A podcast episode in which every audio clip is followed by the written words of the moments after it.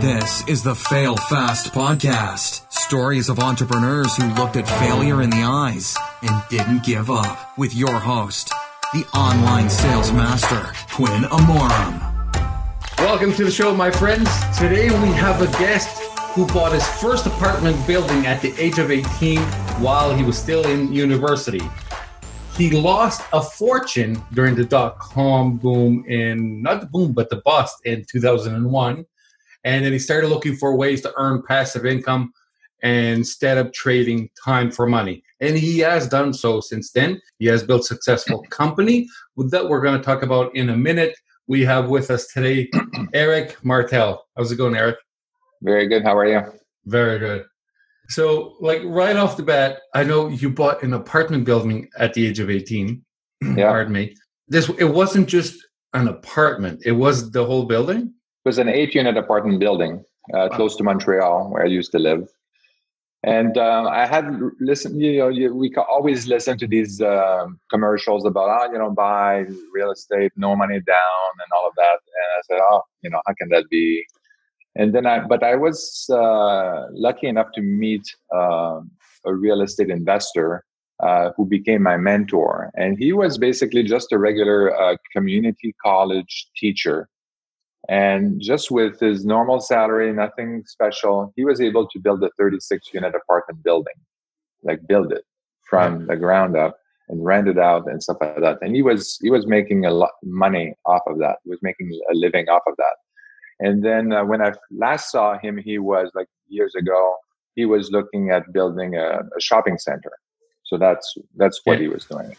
And uh, I found his him like very inspiring because he was extremely methodical and he had really a daily practice of uh, you know he would wake up uh, very early in the morning and he would start kind of like just think about what am I going to do today? What are my the problems? What are what's the the, to do list? And he would just think in uh, and then kind of solve problems right there and then.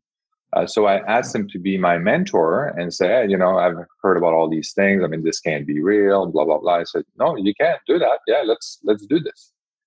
And um, so that's basically how uh, the the first building. And I just uh, and it was nice because it was kind of my he was kind of my safety net, uh, if you will. And he was telling me, no, you're doing right. This is this is the right thing. Mm-hmm. And um, and as you're ta- as I was talking to my realtor, my realtor said, "Well, no, no, that's impossible. You can't find that." But my mentor would tell me, "No, no, keep going, keep going. Ask him for the listing, and we'll we'll work through some of these things."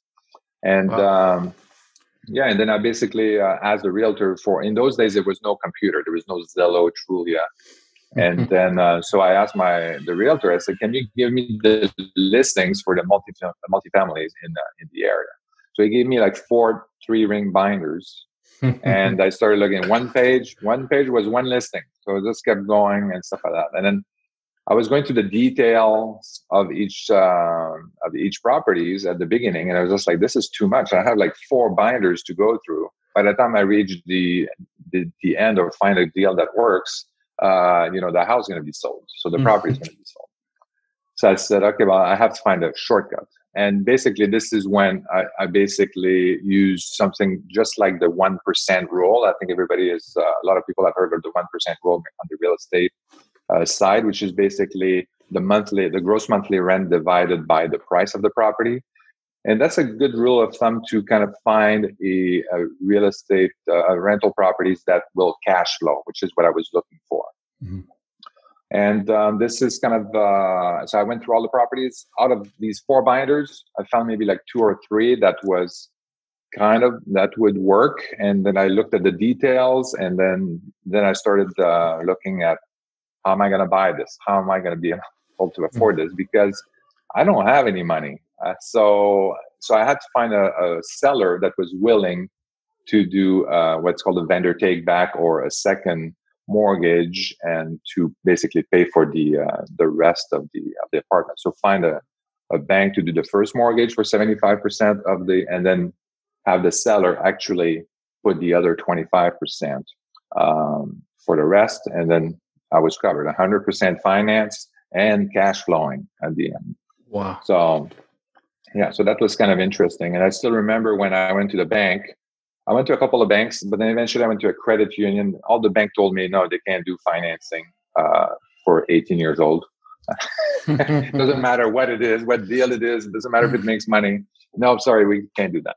And then, but I went to a credit union, and then uh, to and then to apply, I had to write a check for like seventy five dollars for the application fee for the mortgage and stuff like that. And I, I think I had like a hundred dollars in the bank uh, when I wrote that check. So, no so okay. but you know, when you're young, this is kind of like um, you say, okay, well, what could go wrong? I have nothing to lose because I have nothing. So uh, let's do it. And um, so yeah, wow. and I bought it. oh wow, Eric! I mean, there's so many things that are incredible about that story. Mm-hmm. Uh, well, not only you because you did it at the age of 18 and then you bought an entire apartment building, but also just going back and remembering the days where the real estate agents had to go around with binders. Yeah, and, yeah. And oh yeah.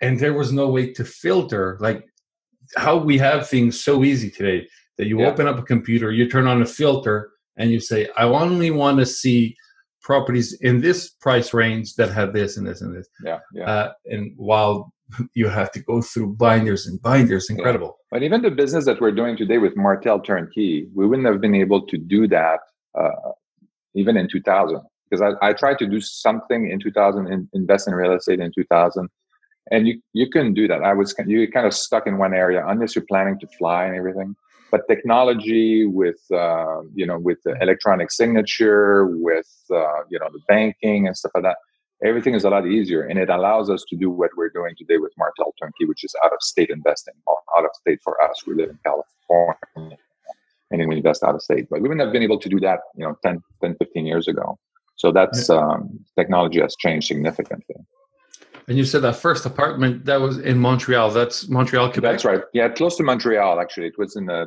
town called Trois Rivières, Tree River, in uh, about forty-five minutes from uh, from Montreal. Okay, very good. And then yeah. then you move over to the U.S. and now you are in you are in California, or your business is in California. So after that, I was also uh, I, then I became like an independent con- consultant. So high technology started coming coming along, and uh, I, I, well, I also I was also an actuary for a period of time, uh, working with pension plans and stuff like that, and uh, basically converting a whole bunch of defined benefit pension plan into 401ks, basically, and really putting the risk of the uh, of the retirement risk, basically from the employer shifting it onto the uh, the employees and the workers um, I didn't really like doing that every day. That's all I was doing. So I didn't really like the job. Uh, so uh, I went into uh, high tech and mm-hmm. be- became an independent consultant. Eventually worked for a company and then moved to California in 2000. So one one of the things that I ask um, entrepreneurs that started business in the 90s, one of the things I ask them is like, how was your year of 2001?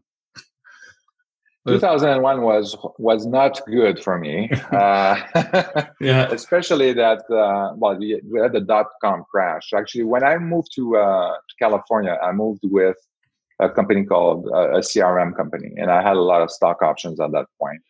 And then uh, and they were all above water, and then and that's why I was looking to diversify. In 2000, I was looking to I was looking for real estate. I had I had the funds to do something and then to uh, to invest, but then the returns was, were not that good. So I diversified some of that into the stock market. But then we had 2001, and um, you know, and the dot com crash, and then I, I basically lost mo- most of it to uh, to the dot com crash. Wow, and that was just kind of like financial loss. Was there mm-hmm uh, of course, there's always stress involved, and stress causes other things. Yeah. Uh, how how bad was that for you? Was it just like okay, I'm losing a couple million, but it will be fine, or was it yeah, Well, yeah, I lost. I didn't lose anything else. So it was. I lost some paper paper money. So stock options that became like less above water, pretty much mm. almost at par. I had diversified about a third of that into a stock market. So then it went down like uh, I think it went down like 25 or 30 percent. Um, and so you know I had to shift all of that. But yeah, I mean, I didn't lose my house, I didn't lose my sanity, I didn't lose anything else. I just lost a little bit of my my pride, and uh, but that's about it. That's easy to rebuild. Yeah, you know what? Sometimes and uh, it, it, may not even sound good to say this, but sometimes losing a bit of pride is a good thing. Yeah, because I was there too, and sometimes when you you get an eye opener, and then you realize, like I did, like oh, okay, I, I am not bulletproof, right? So there yeah. are things that, um, and and the lessons that we get from them are are probably the most priceless things. So, yeah. how how many businesses have you started since then? Since since your days of buying uh, full apartment buildings? Yeah. So basically, so 2000 was kind of a shakeup for me because I said, okay, well, this is not this is not working out. I mean, I I was basically in 2000, I was I felt like I was done. I had enough money, I could retire and stuff like that. But I said, oh, I'm young, I'm just going to keep working, and then all that uh, evaporated, and now it's just like you know this is like i'm not i thought i was in control but i'm not in control. Like the, the, the, stock market is i'm i'm not controlling that i'm not controlling the economy the dot com crash and all that. And then even the investment that i thought were fairly secure were not that that secure. So i had to figure something something else out. So this is when we i, I really started focusing on passive income. Also because i was an independent consultant so that meant that you know one hour like i'm basically uh, trading my my hours for money. And um, so if I don't work, if I go on vacation or whatever, I don't get paid for that. Uh, but I still have to pay the vacation. So, um, so, so for me, it was always like, well, this vacation is costing me twice what you think it costs. Yes. Uh, you know, so, so I really didn't enjoy that. And um, so I said, okay, well, I need to be able to make money in my sleep. You know, passive income is the way to go. How do we do that? And I think that the first one that we did was uh, my wife wanted to do a, a low carb grocery store. So, um, so I think that was in the days with the Atkins, yeah, and yeah. Uh, so she was very much into that. And um, so we start, and then it was really building up. It was getting big. There was really a lot of momentum, and we said, okay, well, let's let's do it.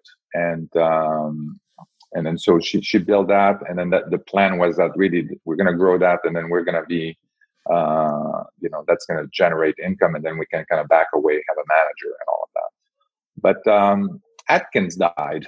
Uh, i don't know if you remember atkins but he was the big doctor that was the proponent proponent of that uh, low carb diet. And then he died and that posed, created a whole bunch of questions. And that whole low carb market basically you know evaporated. Like it yeah. just uh, you know a lot of and a lot of uh, stores and stuff like that had to close down and all of that.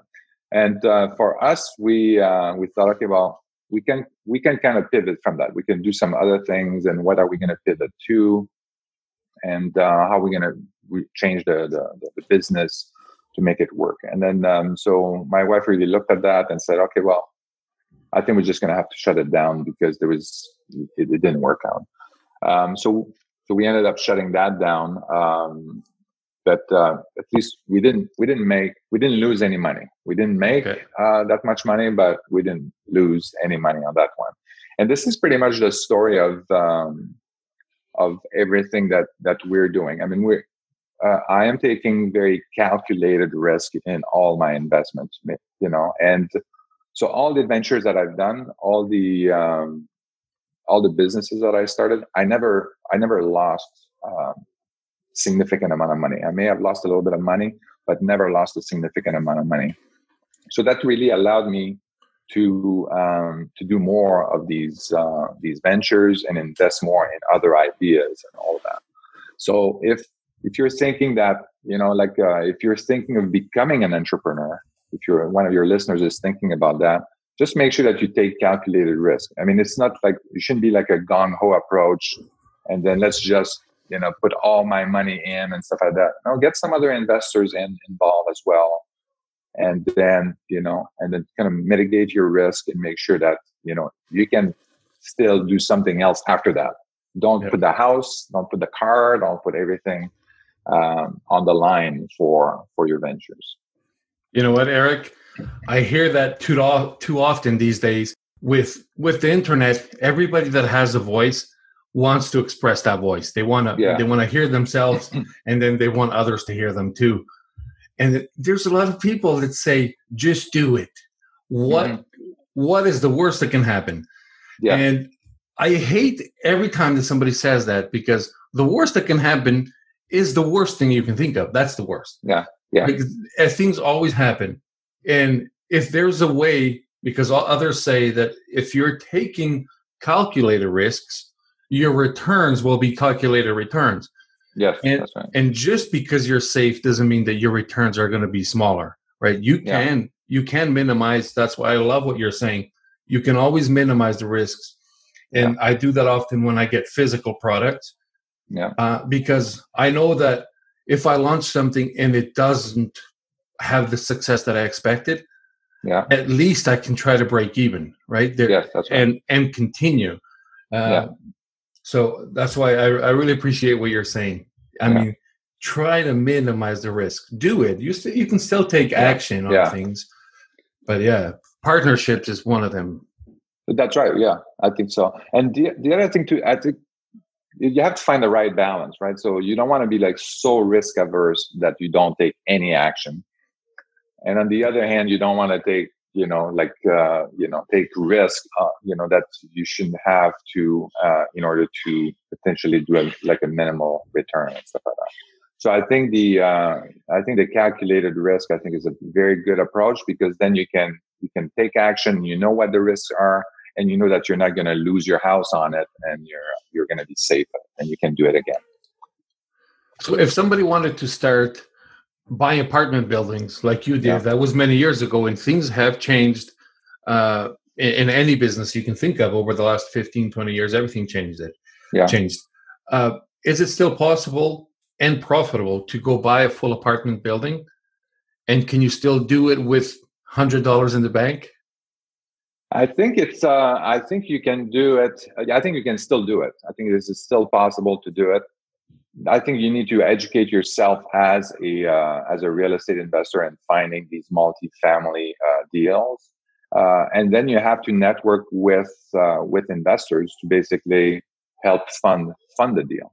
And I think as a sponsor of a multi-family project, I mean, you would be able to put minimum amount of money or maybe no money and then just for having found the deal and then kind of like bringing all the parties together. So I think it's still it's still very much possible. You have work to do, uh, but uh, you know I think it is definitely possible, and I think it's a little bit easier now to find to find these investors, to find these uh, the people that are going to help you uh, invest in those deals. So there's a lot of private money lenders out there. There's a lot of ways to to network with uh, other investors, uh, going to meetups and real real estate investment groups. Something I didn't. There was none of that when I bought my uh, my apartment building. I mean, my my network was a network of one, and yeah. then uh, he just kept telling me, "Yeah, you're doing good. You're doing good. Keep going. Keep going." Yeah. So. Um, yeah, so I think it is possible to, uh, as I was saying, to to, to do multifamily deals uh, and then put as a sponsor put very little money in. Um, I think it's uh, it's easier than ever before to to network with people across the country and then find investors, private money lenders, uh, equity partners to get into deals. I think we're nowadays, if you find a deal and you know and you have a good network of people that you can reach out to, as, and you know how to put the, the deal together, um, then yeah, I mean, you can you can easily find find yourself in a situation where you can be part of uh, an apartment building and uh, and have um, you know some ownership over that. You're not, probably not going to have 100% ownership, but at least you're going to have yeah. some ownership into that. And this is something that can propel you to to kind of your next deal as well. It doesn't matter to you uh, how far physically how far away those businesses or those apartments are from you?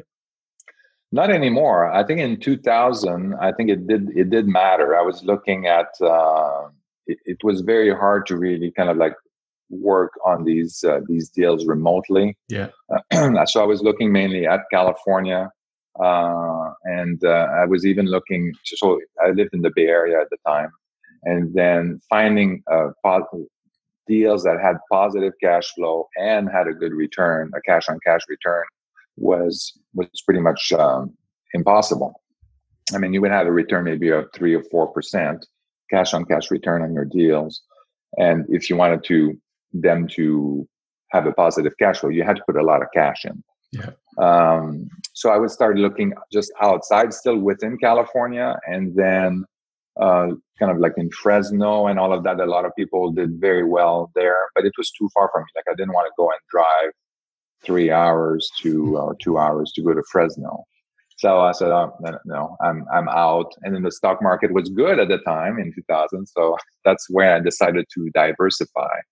But uh, yeah, so we know what happened after that. Yeah. Uh, so but nowadays with with the technology with all of that i mean if you're going to go into an out of state uh, so this is what we do now which everything for us is out of state and we basically build a team on the ground in each so we're in memphis and cleveland these are the two markets where we're very active and we basically have a, a team on the ground we have a realtor we have property management on the ground and we have contractors as well so all these uh, people are working together. We are on email and uh, video calls and all of that, and we stay in touch. Like, uh, you know, communication is very, very important.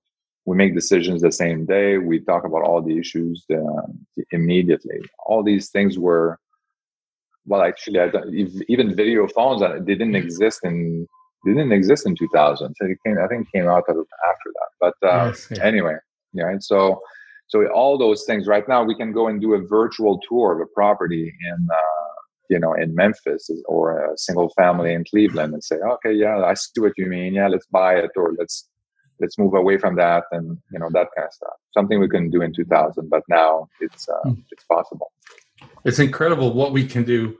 I have a friend, Eric, that he has he has homes um, spread around the country, and sometimes if the home is empty, He's, yeah.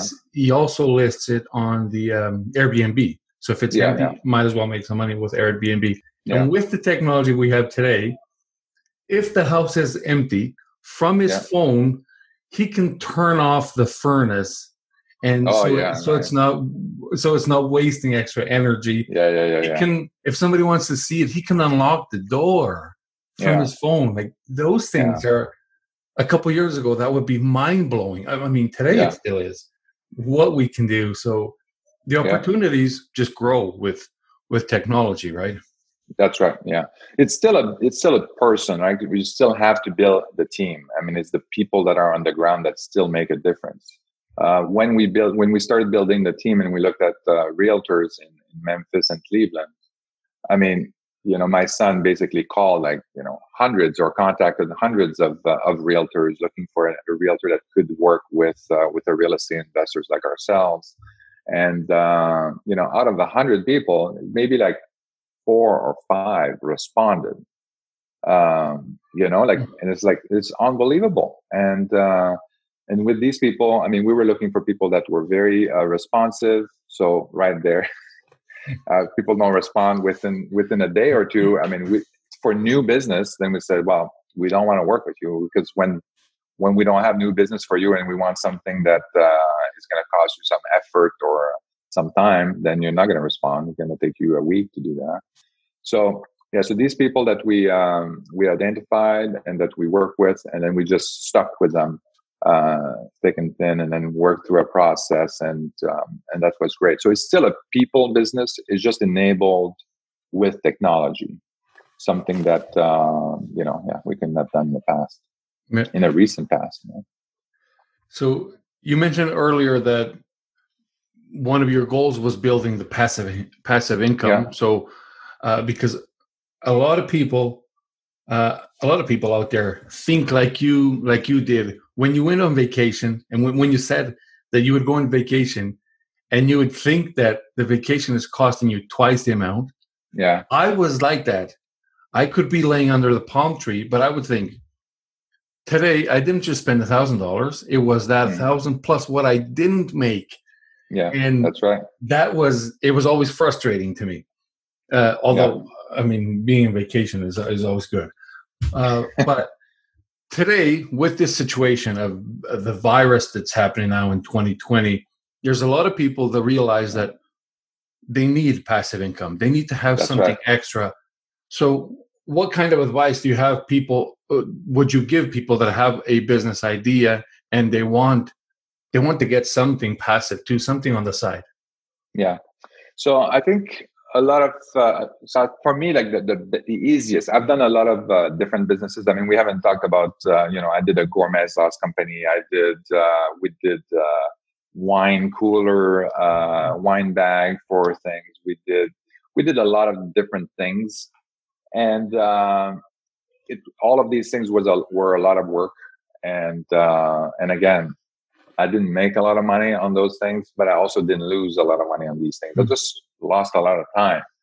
And to me, the easiest thing is really uh, the real estate. I mean, it's uh, it's been proven over the years that this is you know this is a solid investment uh, through uh, any kind of uh, of uh, of situation, economic conditions, stuff like that. People always have, need a place to live, and so this is why these rental properties is a good way to to get started on the on the portfolio.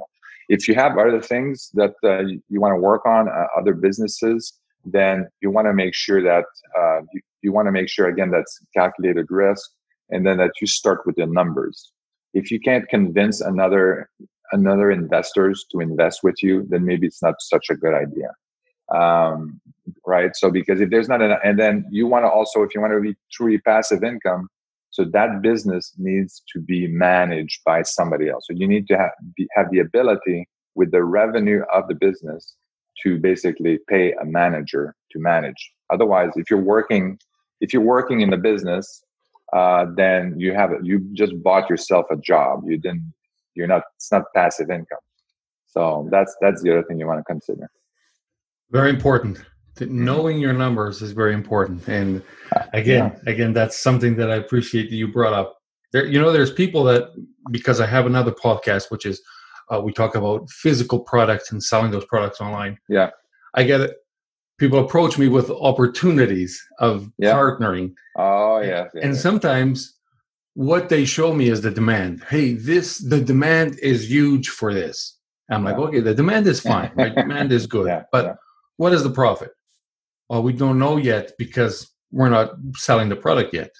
Yeah. I mean, well, I need to know the numbers before I get in, right? exactly If if there's no profit, you can't convince me yet, just like that, if you can't convince somebody else that's that right. it's a good deal, uh, maybe it's not a deal you should be in. So that's right great, great. so to me i think it's a good exercise it's a good exercise to always look for an investor to back you up i think it uh it spread your risk and it also kind of like vet your own idea because sometimes we you know we kind of passionate about something yes, but sometimes passion doesn't pay the bills you know? So you want to make sure that yeah you can be passionate and and want to do a business and stuff like that. Obviously you need some of that but passion is not just it's not it.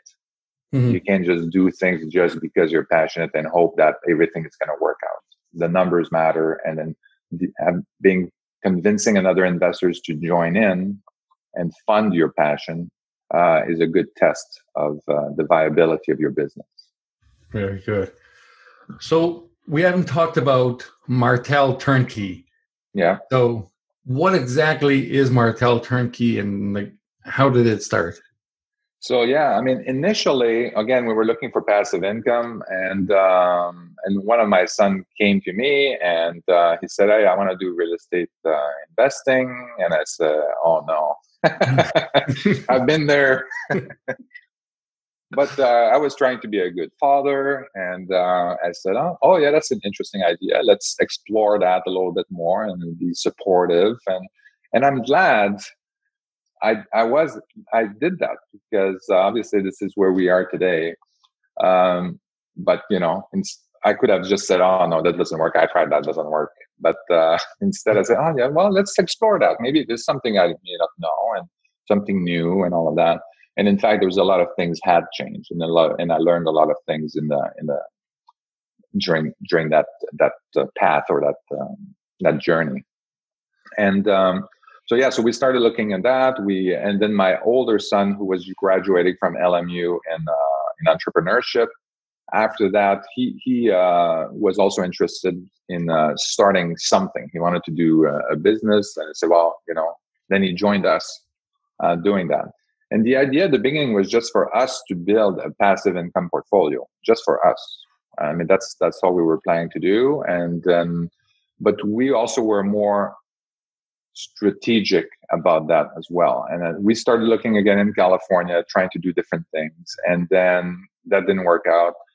And then for the first time, I started looking out of state. Uh, and then, okay, well, if we're going to do out of state, what are we going to do? Like, how are we going to manage these properties out of state? And how are we going to buy the properties? Am, am I going to have to fly there every time? And um, luckily, I was in California. And then you know how the price of real estate is in California. Um, so when you look at that, and then you say, okay, I'm going to invest in a house in Memphis for I'm going to buy that house like let's say seventy or eighty thousand uh, dollars. That's turnkey. There's a tenant in place and all of that, and I'm going to have positive cash flow. I'm just going to have to put like twenty percent down. It's like, wow, I'm going to have to put like sixteen or twenty thousand dollars in order to get this house and get you know $250 a month in net cash flow so that's that's amazing you know as but that's because I came from the California point of view where the houses are a million dollars and then you can't imagine how can you live without granite and uh, marble and uh, you know what I mean right yeah. so uh, but you go outside you go uh, outside the outside California and you say okay well this is uh, you know, this is very nice, clean, and looks good. And There's a tenant in there, and he's uh, he has a job and all of that. So, so that's when we started looking. But then we said, how are we going to manage all that? So that's when we we get the realtor and the property management uh, in place. And we said, well, instead of uh, so then we started buying these distressed properties, rehabbing them, and then renting them out. And then a lot of our friends were asking, "What are you doing now?" Because we had done a lot of different businesses in the past, and it's just like they're always asking us, "So what are you guys working on?" You know. and then so we said, "Oh yeah, we're doing this rental and stuff." And I said, "Oh really?" I said. I said, "Yeah.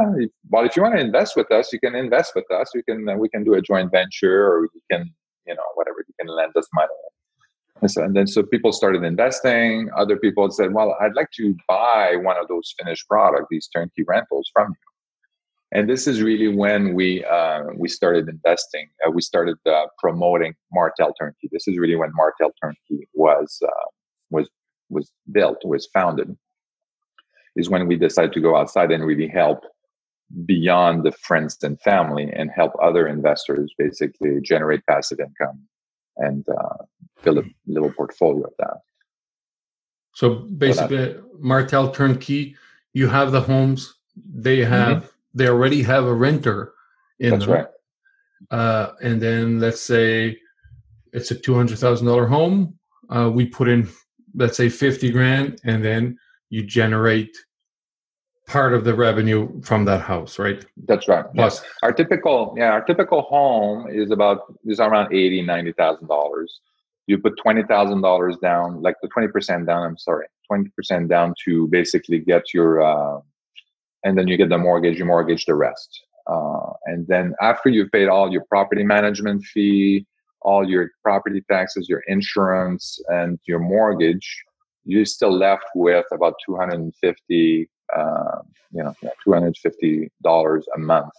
So that's um, yeah. So that's it. Doesn't sound like much. This is the other thing too. Is that oh, it's only two hundred fifty. But when you calculate your return, your cash, you get a free home. Return, well, you basically have like you know for twenty thousand dollars, you basically have, and you make two hundred and fifty dollars a month. You're basically making like 15, 16 percent cash on cash return.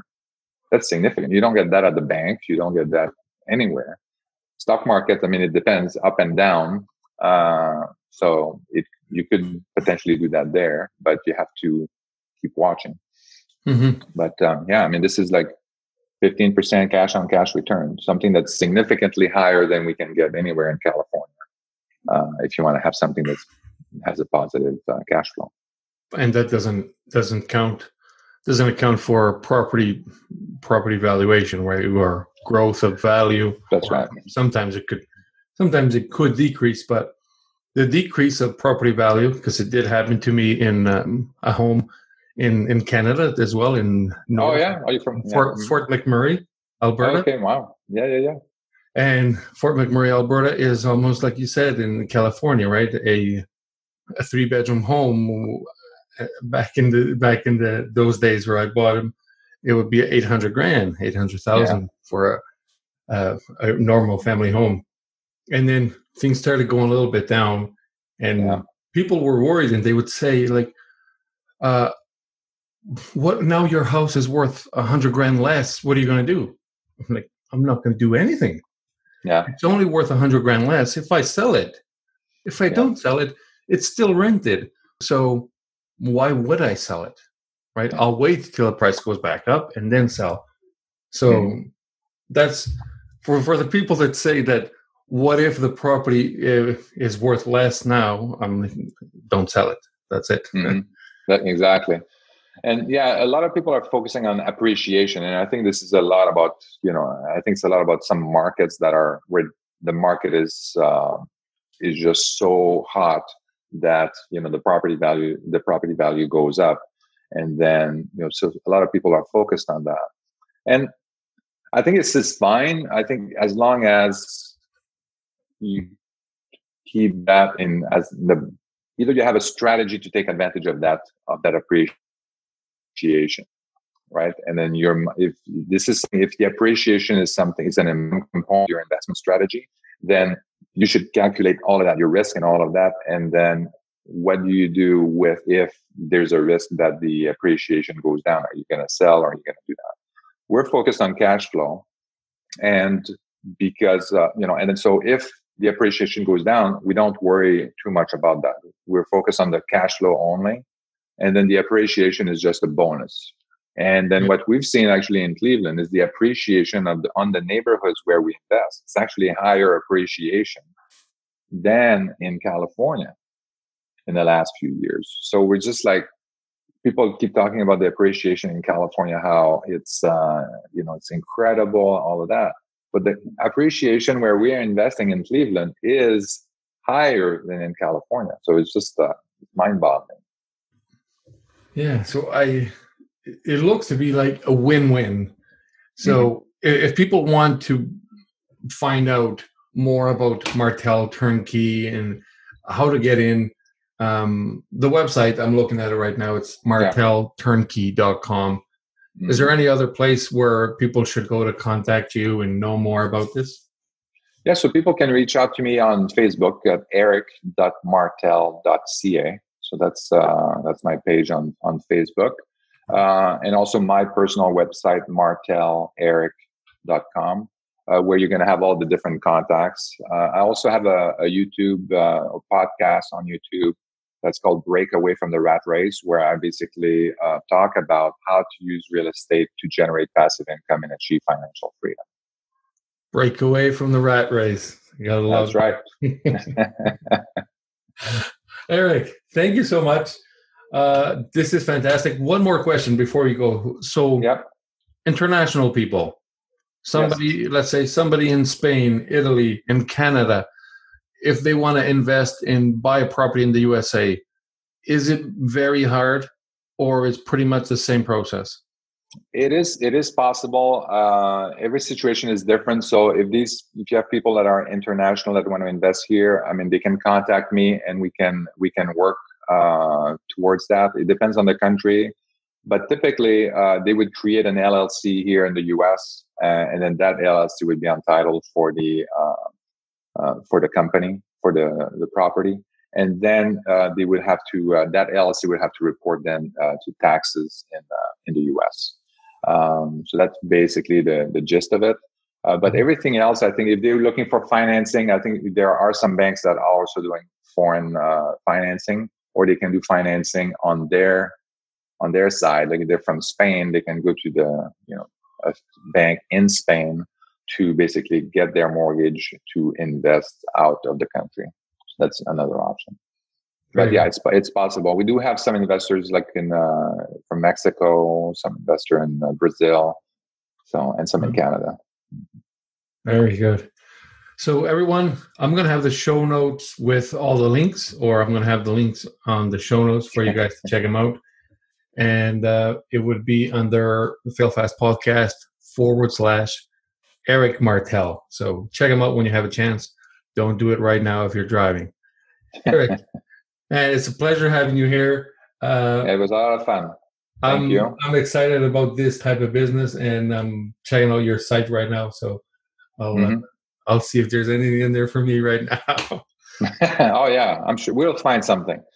Awesome. yeah. Thank you. Very Eric. good. Thank you, Quinn. Thanks for subscribing to Fail Fast Podcast. If you enjoyed the show, please leave a review and visit failfastpodcast.com for show notes, Quinn's social media, or even to tell us your story.